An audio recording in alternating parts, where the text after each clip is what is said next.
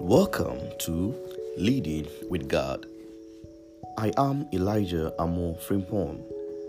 Our topic for the day is the need for help. We often applaud those with a strong, independent spirit, but no one can really survive alone. That's why God created us to be in relationship with other people. Part of being in relationship is giving and receiving help. We need help to get our work done. We need help to develop our skills. We need help to think through problems.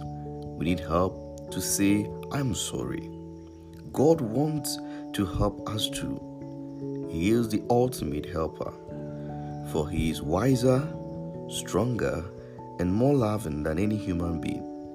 Cultivate a habit of seeking help from God and others and offer help to those in need. Then you will become the kind of person God created you to be. In Proverbs 3 27, it says, Do not withhold good from those who deserve it when it is in your power to help. In Deuteronomy 33 26, it says, There is no one like the God of Israel. He rises across the heavens to help you. What is the plan for today? The plan is where could you use more help?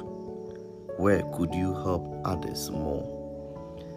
Find someone to help and open yourself up to God to help you and others also to help you.